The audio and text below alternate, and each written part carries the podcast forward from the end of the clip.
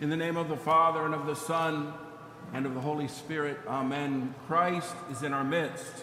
was, is, and always shall be. It is so wonderful and a great joy to see so many of you here now at this time. I thank you for being here. Because just as our liturgical life directs us and guides us and leads us, hopefully we can perceive through this reading today and in our own study and preparation that we are beginning to enter into a new phase and new period of time in our life as Orthodox Christians this year. Next week begins the so called Triodion period. And we'll hear, just as we heard today, we'll hear a familiar gospel lesson of the publican and Pharisee. And then the week after, the prodigal son.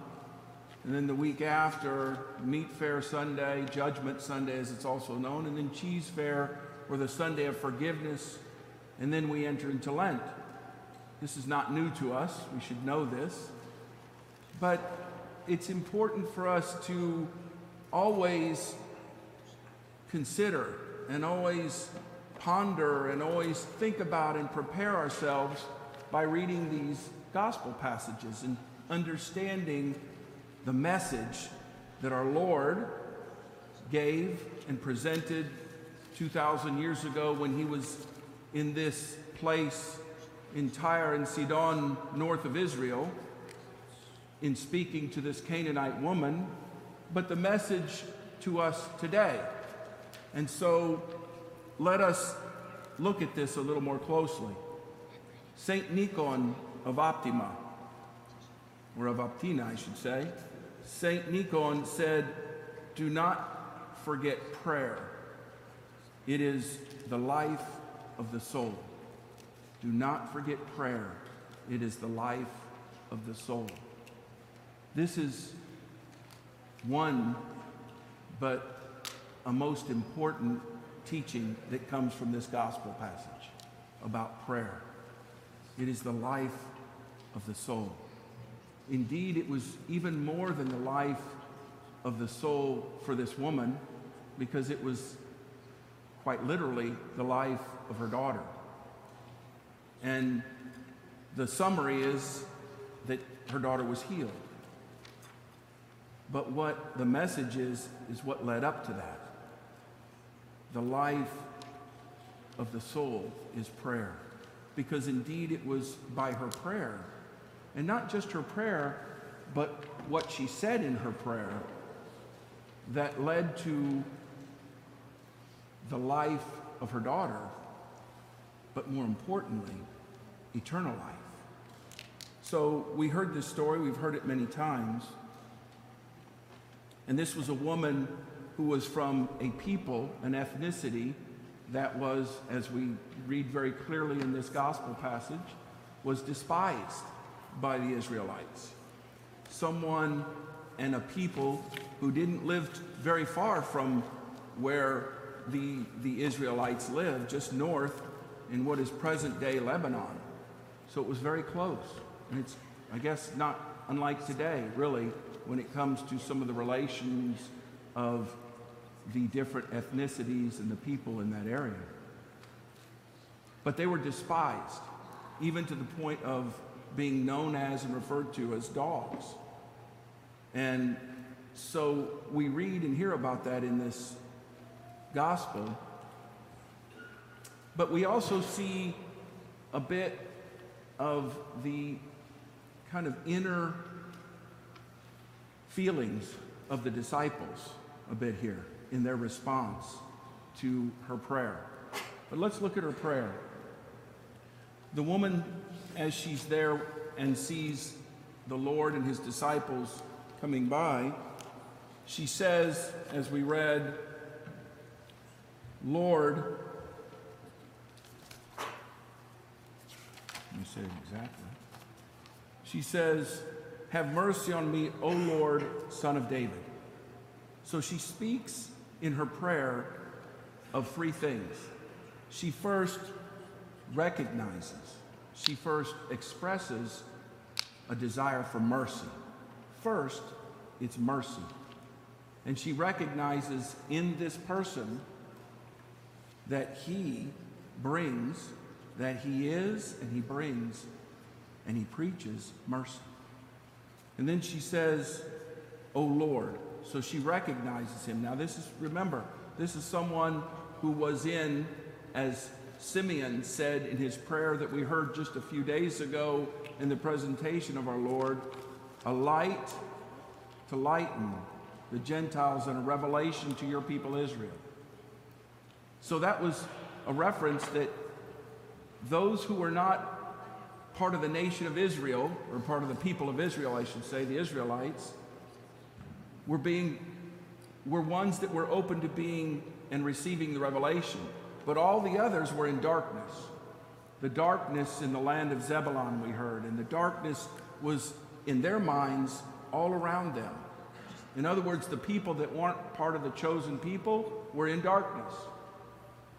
So here we have a person that's in an area that was understood to be in darkness, theologically, spiritually in darkness. And yet, here's a woman who recognized that in this person of Jesus, he was Lord, he was God. So here was a Gentile, a pagan, a person in darkness, a dog, a despised person, everything that was against or, or on the opposite side of the people of Israel, of the Israelites, of the chosen ones, who recognized him as Lord and recognized him in that time when, he sa- when she says, when a person would say, Oh Lord, they would see him as God. There were many gods that were worshiped in that time, but she saw him as the one true God, not someone who had heard about the teaching of God, not someone who had understood about the revelation that the prophets spoke about. None of this. She recognized him as God. But first, she saw him as one who was merciful, who brought mercy, who preached mercy, who taught mercy, who lived mercy. And in that instant, she saw him as God. And then she said, Son of David, which means she saw in him the Messiah, the one who came to bring salvation to all. This was her prayer. Have mercy on me, O Lord, son of David. And then she offered her request My daughter is severely possessed by a demon, which meant in her mind and meant at that time she was going to die. She already was, was apart from and away from normal living, but very well would die. And then we hear about and we read about what the disciples said and what our Lord said.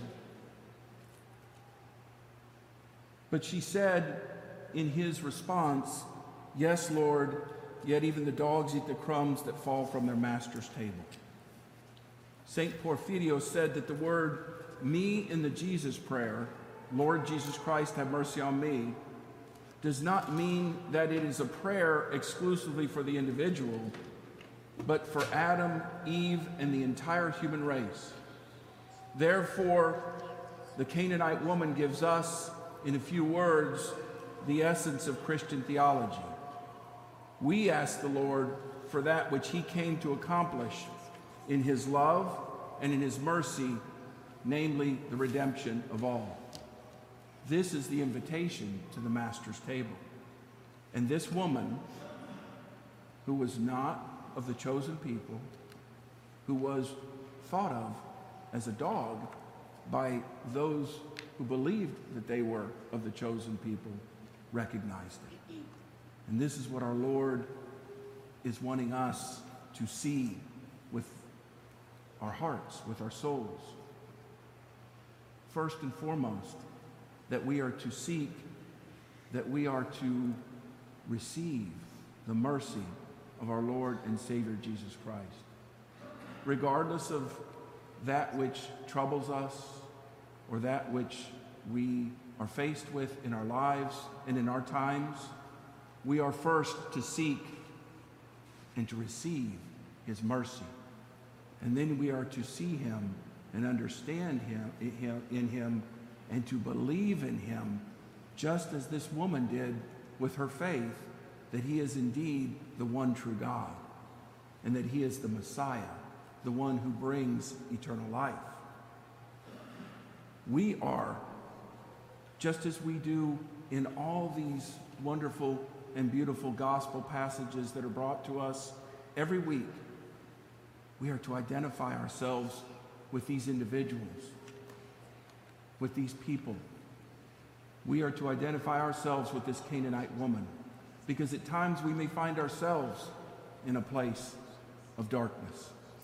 At times we may feel and we may believe that we are not part of the chosen ones, the ones of the house of God, even. And yet, and yet, with our persistent prayer, just as this woman did, even when, even when we may not receive immediately or after a period of time that which we are seeking, we should be looking first for his mercy. We should be recognizing and believing that he is the one true God and that he is the Messiah that has come to save the world and to save each and every one of us. Let us then, with the same persistent faith, the same prayer, because indeed, as St. Nikon said, it is the life of our soul, with persistent prayer. Let us not be discouraged. Let us not be distracted. Let us not be overcome with fear or with anger or with resentment or with all these things that only fill our soul with darkness.